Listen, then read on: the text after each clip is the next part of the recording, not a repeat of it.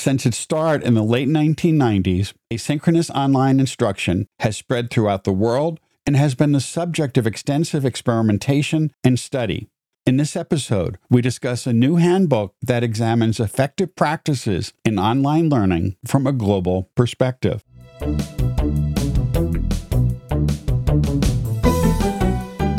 Thanks for joining us for Tea for Teaching, an informal discussion of innovative and effective practices in teaching and learning.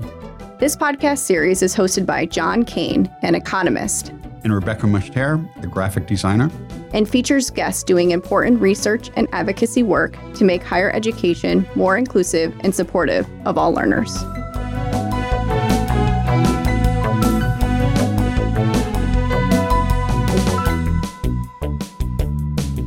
Our guests today are Safary Wa-Mbaleka, Kelvin Thompson, and Leni Casimiro. Safary is an associate professor of leadership in higher education at Bethel University in St. Paul, Minnesota.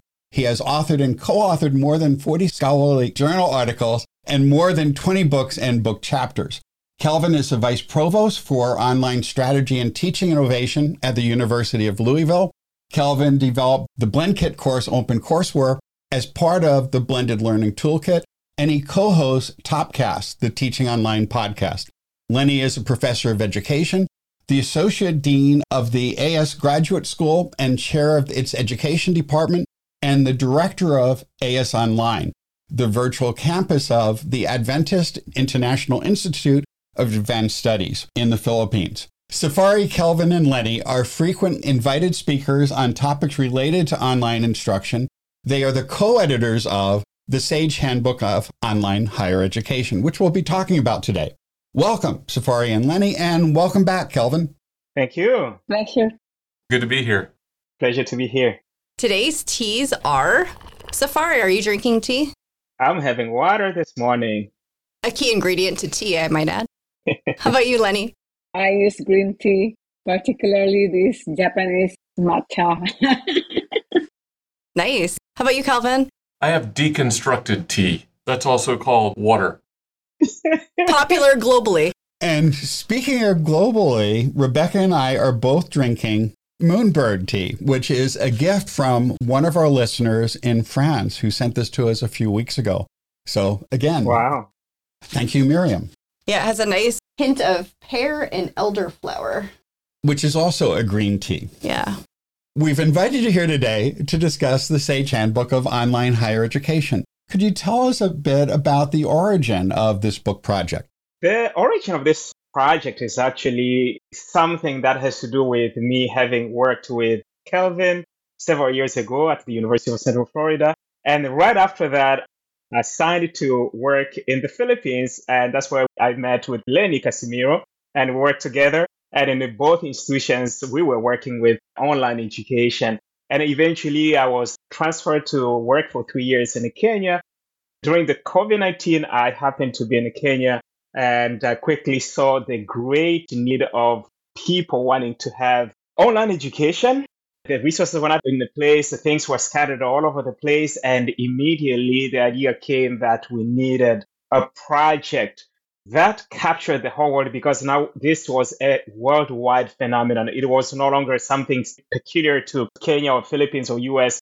The whole world was in need of a tool like this. And that's how I reached out to Kelvin and uh, Delaney. Thankfully, they both agreed to be part of the project. And I think from my perspective, that's where it came from. I don't know about them, how they think about this. Well, for me, it's really a big project that we did, combining the different parts of the world. You see where Kelvin comes from, representing the West. I represent the opposite, the East. And although Safary comes from the US as well, but he can represent the African continent. And so this really makes the book a global project, really a blend of different perspectives. And so I can say that online learning is represented all over the world in this particular book. And this is indeed a big surprise to all the readers and a big discovery for everyone. Speaking of readers, what is the intended audience of this book? Well, I mean, honestly, I would say anyone, anywhere around the whole planet who in any way touches online or digital education should access this book. It's great for libraries and institutions to acquire and be in their communities. It's a big book. There's stuff in there for everybody. So I think it's a great resource. Speaking of the size of the book, the handbook contains 50 chapters. Can you talk about how you selected those chapters? I think the scope and the sequence and the layout of the chapters and the sections sources originally to Safary's proposal with the publisher, but it was intended to be rather comprehensive with sections like fundamentals and student support and administration and instructional design, instructional delivery, regional specifics, particular regions around the world, and how online education might differ a little bit in, say, the African context versus the European context. But over time, as we were recruiting authors and as the writing process started, you get a little bit of evolution. The sections might morph a little bit, the distinctives of a given chapter might adjust based on interest and specializations of the authors. So that's a little bit of the insight into the evolution. But I credit Safary for the vision, which I would say is probably about 80 plus percent of what he originally envisioned in the layout. That's my guess. Safary, would you agree with that? Yeah. The thing is that when you work on a huge book like this, especially a handbook for SAGE, they want to have the complete plan when you submit the proposal. Before I can get my co-editors to agree with me, they need to have kind of ideas. Okay, this is what I have in mind. So usually when I work on a handbook like this, I come up with a rough draft and Kelvin and Leni were very good in catching certain things that I wouldn't have caught because of their expertise, their experience, and their regions that they represent. And so in the end, what we have here is a product of the table of contents was really the product of these three brains that are speaking today. I really like the way Safary has chosen the chapters of this book. Well, we can say that he really originated the choice of these chapters. As you can see it from the perspective of a reader, when you look at the content, you can look in the sequencing and you will find that you are actually looking into the step by step development or the step by step process of engaging in online education. I would say it's almost like a manual. Almost every step that you will go through in undertaking online education in your institution is covered in this book.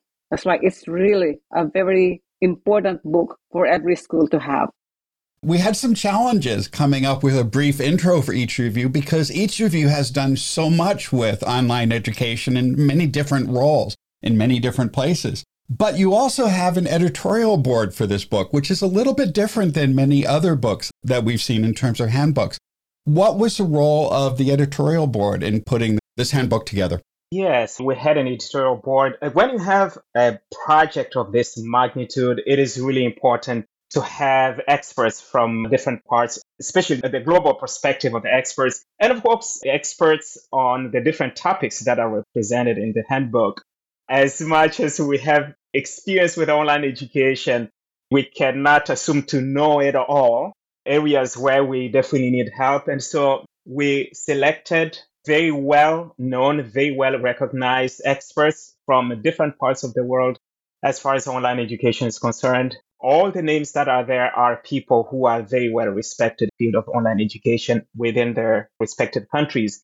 The role they played was for them to be our experts in checking the accuracy and the quality and the completeness of the chapters that were submitted to us. So basically, each chapter went to two to three reviewers, and the editorial board members they were the primary reviewers to help us really catch everything. And the work they did, I know that some chapters had more feedback than others, but I can say that contribution they gave through their feedback was very substantive in improving this handbook. I don't know, Leni, how you found that when you were working with the editorial members who were assigned to you. Yeah, actually, the editors we chose I can say they are truly excellent and helpful. during the early parts of the writing of the chapters, we lead editors are having like tug of war with the chapter authors. They tend to bargain their thoughts with us. But when the editorial board came into the picture, it gave a more balanced outlook into writing the chapters. And so we really appreciate their services.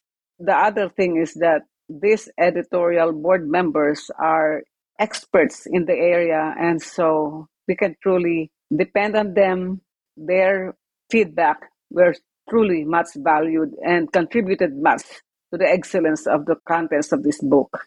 So the handbook is divided into seven sections. Can you provide a brief overview of each of those sections to give us the lay of the land? Oh, yeah. Seven sections. It's nice to give an overview for people to know what the book contains. First section, of course, is the fundamentals of online education. It contains the introduction to the topic of the book, online learning, and some variations in online delivery like blended, MOOC, and ERT, emergency remote teaching. We usually call it ERT, and that became popular during the pandemic.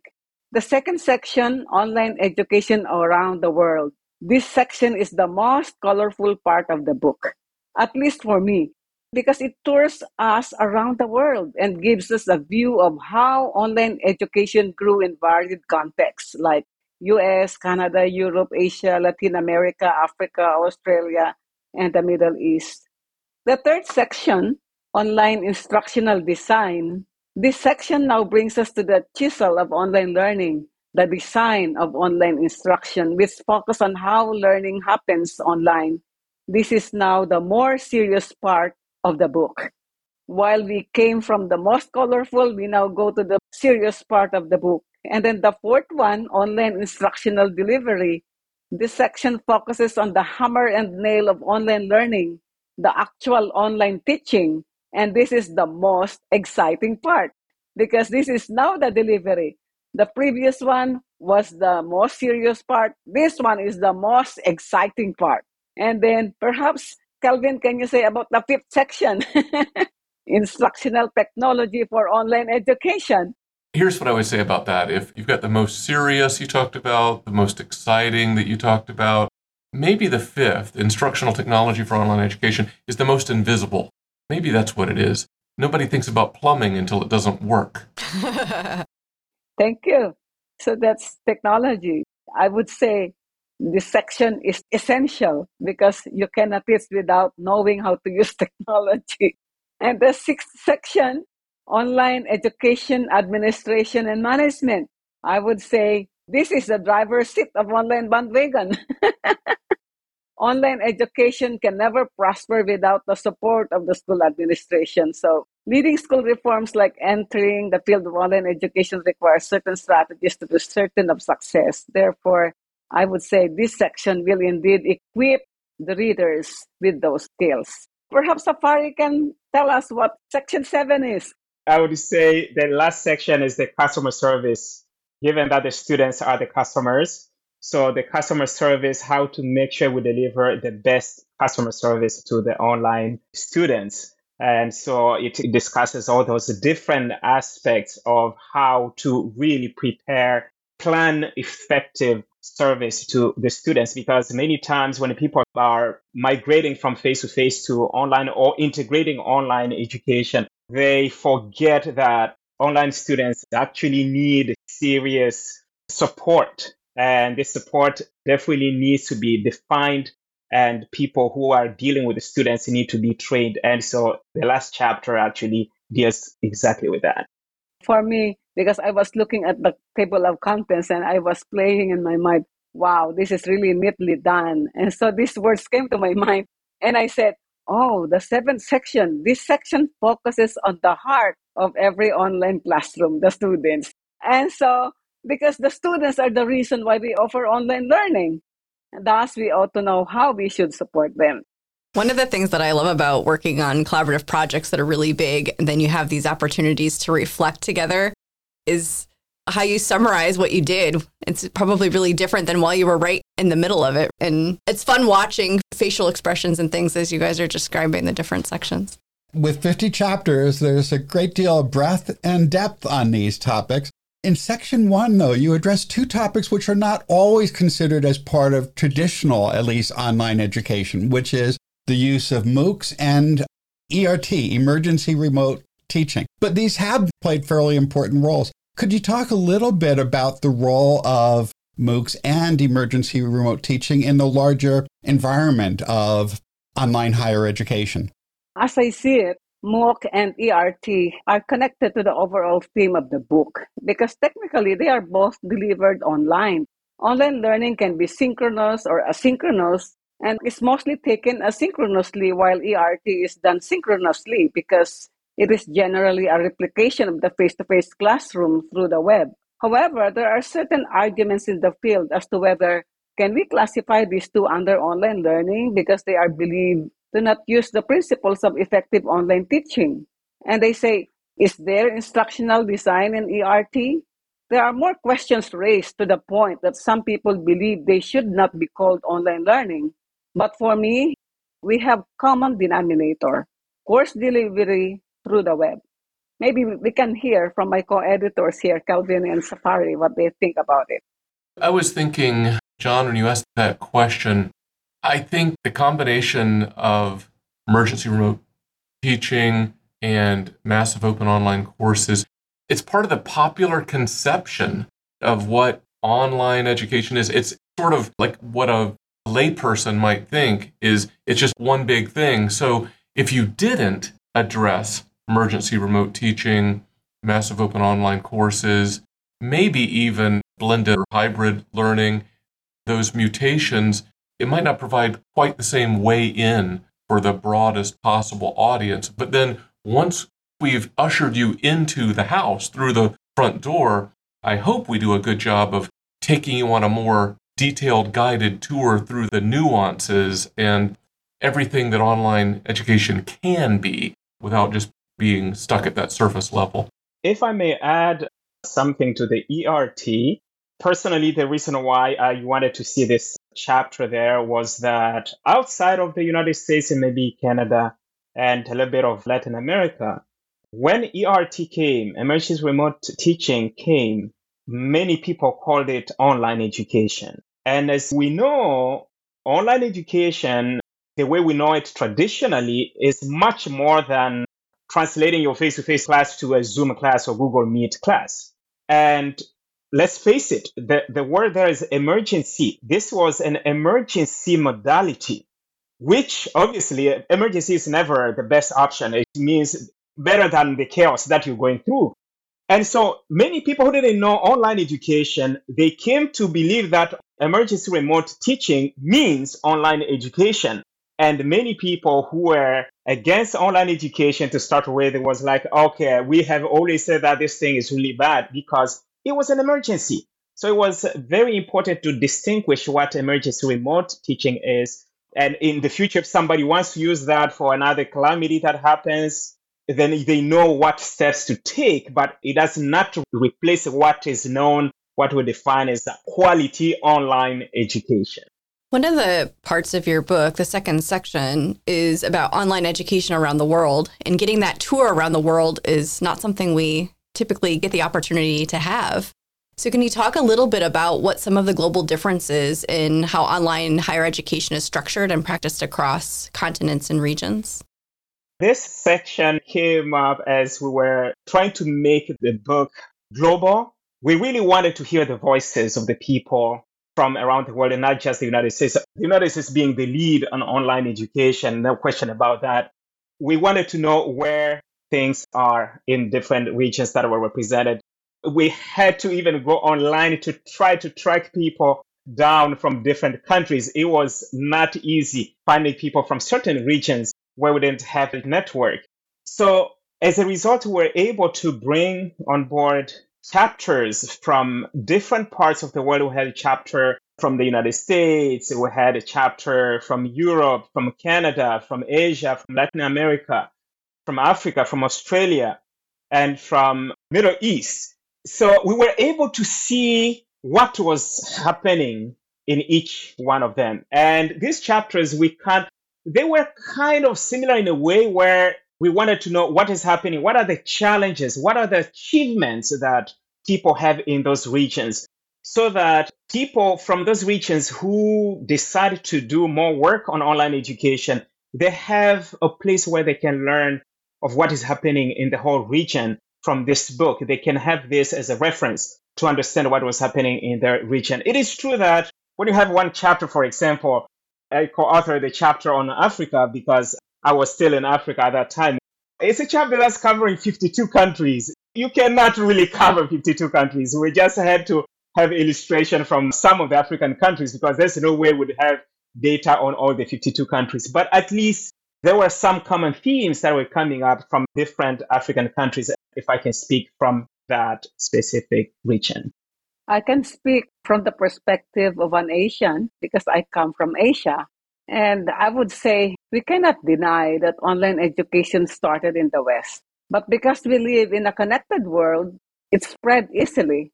Basically, I can see a lot of similarities around the world. The only differences I noticed, because your question says, what are some of the global differences in how online education is structured and practiced? Now, I would say the only differences I noticed are the approaches to online learning, depending on the level of their maturity in using this modality and the readiness of the context they serve. Institutions that have been engaged in online learning for a long time definitely deal with issues that are different from those of newcomers. The needs of the context they serve also differ, so the strategies utilized also differ. One thing I would highlight though is that you can clearly see the creativity and ingenuity of people in different parts of the world in running online education. And we still can learn from each other. That's why I said a while ago the section on the global online education is really colorful. One of the things that I think is really interesting about that section is that it can also give us insight as instructors that teach a global audience about what the contexts are that students might be coming from. And that's something that we often don't have a little bit of insight into. I think that is a very good point. Now that we have online education, people are teaching in many different countries. I remember just a couple weeks ago, I was approached by one of my former students who wanted me to teach a class in the Caribbean. If things worked out for me for that class, I would have just glanced at that chapter that covers a little bit of the Caribbean and see what I need to watch out for. So that is definitely a good point for this section on the different regions in this handbook. When online education first started, there wasn't really that much known about what would work effectively. And as online education evolved, we saw the role of instructional design become an important part of the practice of online education. And section three deals with online instructional design. And that's helped facilitate and inform online education, along with a lot of research that's been done since the early stages. How have instructional design practices evolved since the early stages of online education in the latter part of last century? That's a good question. And I guess I've been in this field watching this firsthand and touching it for about 25 years now. So I sometimes say, not exactly the first floor of the building, but just one step above. And what I would say is that when I started in the late 90s, what we saw a lot was adaptation of traditional instructional systems design models and practices. That is, constructs that were used quite often in corporate education. See if this takes you back to the past. CD ROM development, military learners, those kinds of methods, practices, and models were adapted to this online context. And some of that's constrained, like you're making a system, like it's a bounded system. That was quite often the context, like a CD ROM. And now you're talking about the internet, a network open system.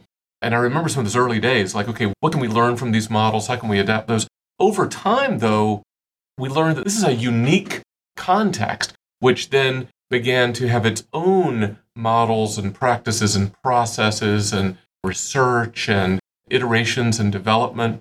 And I think of even things like much newer developments, like alongside of constructs like inclusive pedagogy, we see practices and thrusts like inclusive design as being a very specialized subset. So we've got a very robust research and professional practice literature that has grown up in these arguably two and a half decades of online education experience to draw upon. And I guess I'll just say this about that. Throughout my time in this field, what I've seen is that online tends to make the formerly invisible visible, formerly implicit explicit.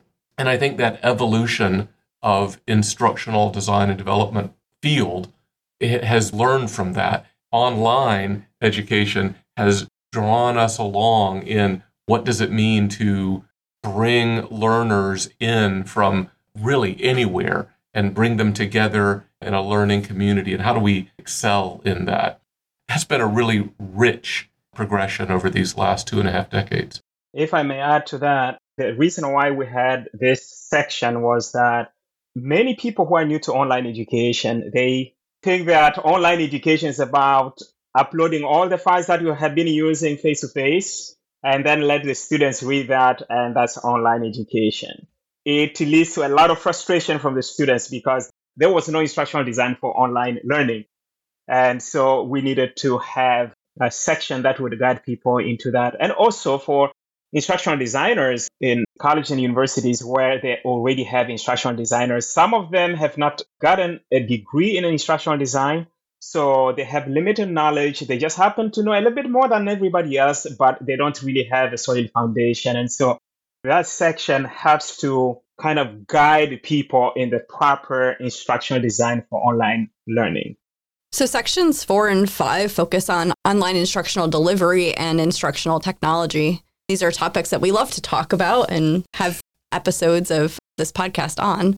But given the time constraints, we probably can't dig in fully here. But can you help us identify some of the most important changes that have occurred in how well designed online courses are taught? That's a nice question. Kelvin also said a while ago, he was mentioning about the early years of online instructional design. I would say perhaps 1998 to 2000, those are the early years I've been involved, still in the planning stage of online delivery. Most of the online courses we developed were primarily text based and are delivered asynchronously. That was after the military, Kelvin, used online learning. It was already in the university. Why text based? Because even our students, in the context we are serving, also did not have the capability or the capacity to access videos or higher level technology tools. That's why we designed the way they can access us. And so, yes, it was primarily text based and asynchronous. However, through the years, I would say two forces caused the major changes in the way we design online courses. First, technological developments, particularly in instructional technology. And second, changes in the needs or nature of our stakeholders, the students. Well, technological developments, without a doubt, have enriched the repertoire of instructional media that we can use in designing truly engaging online courses. But as I've said earlier, technology is not the heart of online learning, it's our students. And we saw how the nature of our online students changed over time as well. While many of them were happy with plain text based asynchronous online courses during the early days, now demand more real time meetings and the flexibility they want is indeed tremendous, I tell you. We notice that there is a greater demand now for more flexible and personalized learning approaches. And these topics are dealt with in this handbook. I know Kelvin has written on this, and some other chapters also address this flexible learning, personalized learning approaches. These are now the needs and demands of the new generation of online students. This is bringing me back to a time when I started back in 1997 teaching online when many of the students had 300 baud or 1200 baud modems. And you couldn't do much more than text. And I remember putting in some flash based videos, and many students couldn't access those because they didn't have the download speed, especially students in more rural areas. So there was a lot of resistance to online education when it was first introduced, which is one of the reasons why I think instructional design practices became a part of early online education to help ensure the quality of that. And we do have in most institutions a fairly elaborate process of instructional design assistance and instructional design review for online courses, which is something that's never really happened in the same way for most face to face courses.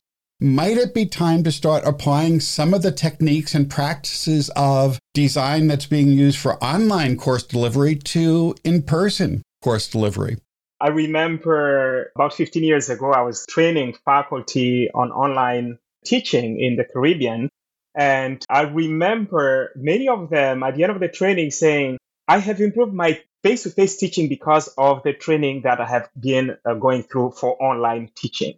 So I definitely believe that people get the proper training in online teaching, they can use that knowledge to improve face to face teaching because let's face it, many people are teaching not because they have a degree in education, but because they have a degree in whatever field they come from, and they have never learned how to teach. And so when they go through the training for online teaching, they discover a lot of principles that they should have even been using face to face. So I definitely agree with you on that one. Yeah, it's true. I say it all the time. Online makes the formerly implicit explicit, the formerly invisible visible. And I think that's why online has been a vehicle for applying thoughtful design and teaching practices and the improvement thereof. Once you sort of concretize the elements that make up an online education experience, then you can see well, how are they arrayed? Are they lined up properly?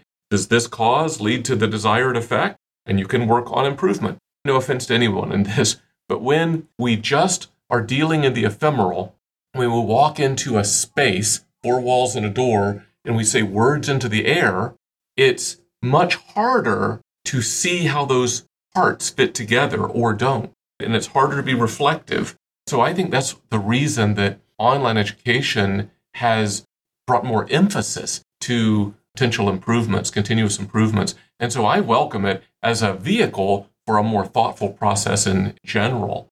I love this elegant turn of phrase. Carolyn Boswell says she frames teaching as a student success intervention.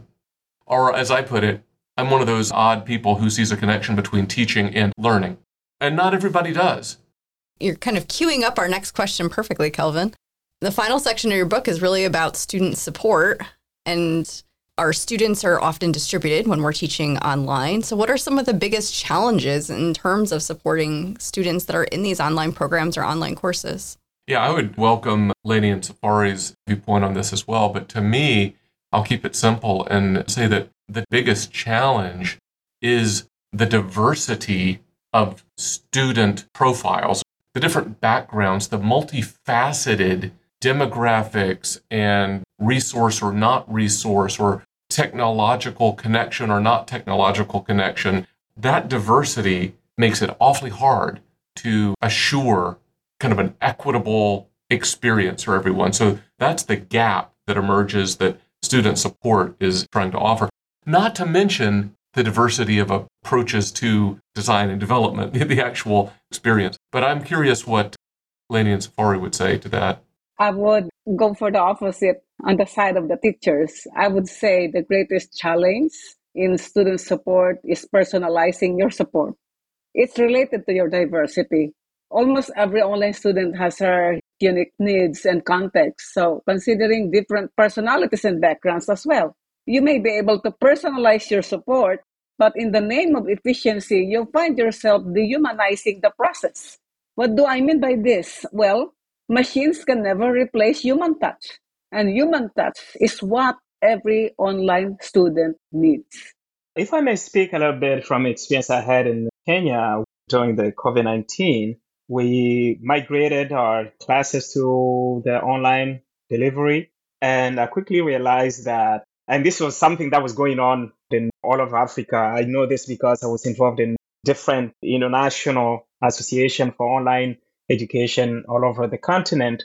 And so we were meeting and discussing some of these issues. The major challenges that were going on at that time, I don't know about today, were dealing with infrastructure because most universities didn't have online education platforms or online education structure systems.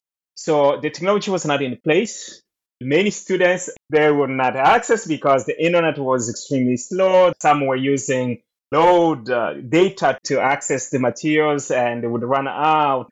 Some had issues with electricity. These are things we take for granted in the West. These are not issues that we will discuss even in textbooks of online education, but they are real issues that cannot be ignored.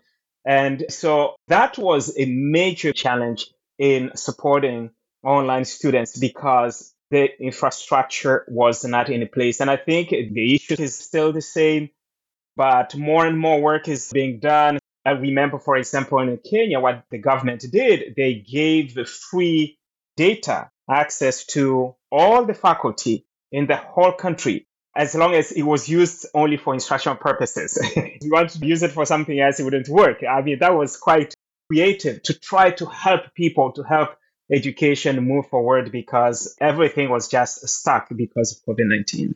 Over the past year, we've seen a fairly explosive growth and use of generative AI large language models, including ChatGPT, Claude, and a few others that have come out very recently. And that opens up a lot of interesting opportunities, but also some challenges for online education, particularly concerning the assessment of asynchronous learning.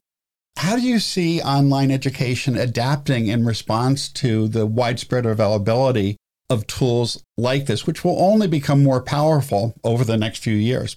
It's sort of the very definition and epitome of disruptive innovation or disruptive technology. And just to be clear about this, I don't think it's limited or focused on asynchronous online education. I think it's everything. For me, it's really an opportunity to address learning and assessment of learning much more meaningfully. And I'll use one of Leni's words more personalized and relational. I think one of the things we're seeing with the injection of these various forms of artificial intelligence into the, the learning settings is the value proposition of the human. And I think it was Cathy Davidson years ago from HASTAC said something like, if we faculty can be replaced by a computer, we should be. That is, if all you're offering is something that is easily rendered more efficient and scalable by a machine, then, well, what are you doing it for? I think that the opportunity to really gauge learning, which is a very personal and a meaningful thing, we act like it's something that's kind of homogenized and industrialized. But learning, I don't know what learning is, frankly. I can't crack open a human and see what all is happening with the connections and making of meaning in all the background experiences. All I can do is get insights. But in dialogue, in the creation of artifacts, I get a glimpse.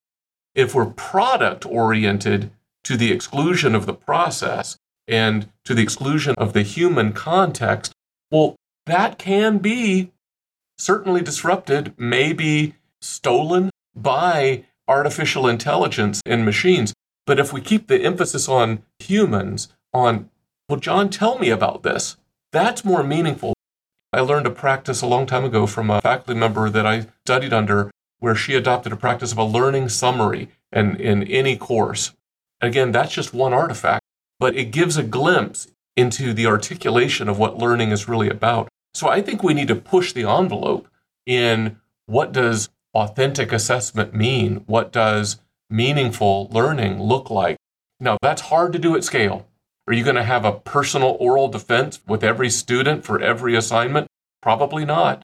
But if we see artifacts and products as breadcrumb trails leading to a, destination of a more substantive dialogical process, well, then maybe that's something. So I don't think we know yet how this is going to play out. And I think your listeners are going to find cold comfort from me in getting to an easy solution. But I think the future of responding to generative AI is to lean more into the human and the relational than less. So we always end by asking, what's next? Well, as far as this project is concerned, what is next really? We want to continue building a community of online higher education scholars, practitioners, so that this momentum that has been created by this book can continue because this is one of the few, maybe rare books that really have so much global contribution to online education. Many of the books that are written, they are usually kind of regional to specific region of the world. And so this is the first time we have a network of, I think, around 100 people who contributed to this, coming from many different countries. And I feel this has created synergy on the discussion of online education in a way that we should not let that go. So one of the things that we have been talking about is the possibility of holding a summit on online higher education in the next few months once everybody has gotten a chance to hold a copy of this book and to bring different experts together from different parts of the world and try to address online education from different parts of the world while addressing common issues such as assessment, which is one of the major controversial issues anywhere I've been. Everybody talks about the challenges of online assessment. So that's things like this, and probably this artificial intelligence, which is a new thing.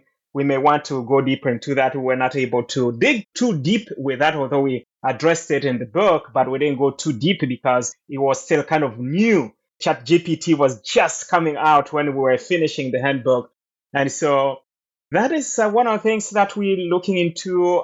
There is another handbook in the making with Sage that will focus specifically on instructional design in higher education. So that would be like an extension of this project. So we want to continue building on this work because we consider it very important. I'm really optimistic about the next steps on this because it's like a seminal book that really gathers a global perspective. With Safary says it's not the same as the other online learning books. So we can also see a lot of developments coming up. And so I would say this book is just step one. The next steps will really be coming up definitely because the field is always growing. We have seen its growth and it will still grow. And so there's more to follow, I believe. Well, thank you all for joining us. I know that our listeners will really enjoy the handbook and all that it has to offer. Well, thank you. And it's great talking to all of you. And we're looking forward to reading the book.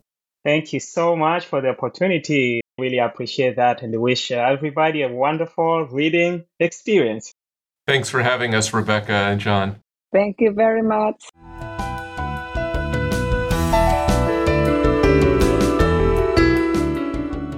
If you've enjoyed this podcast, please subscribe and leave a review on iTunes or your favorite podcast service. To continue the conversation, join us on our Tea for Teaching Facebook page. You can find show notes, transcripts, and other materials on teaforteaching.com. Music by Michael Gary Brewer. Editing assistance by Ganesh.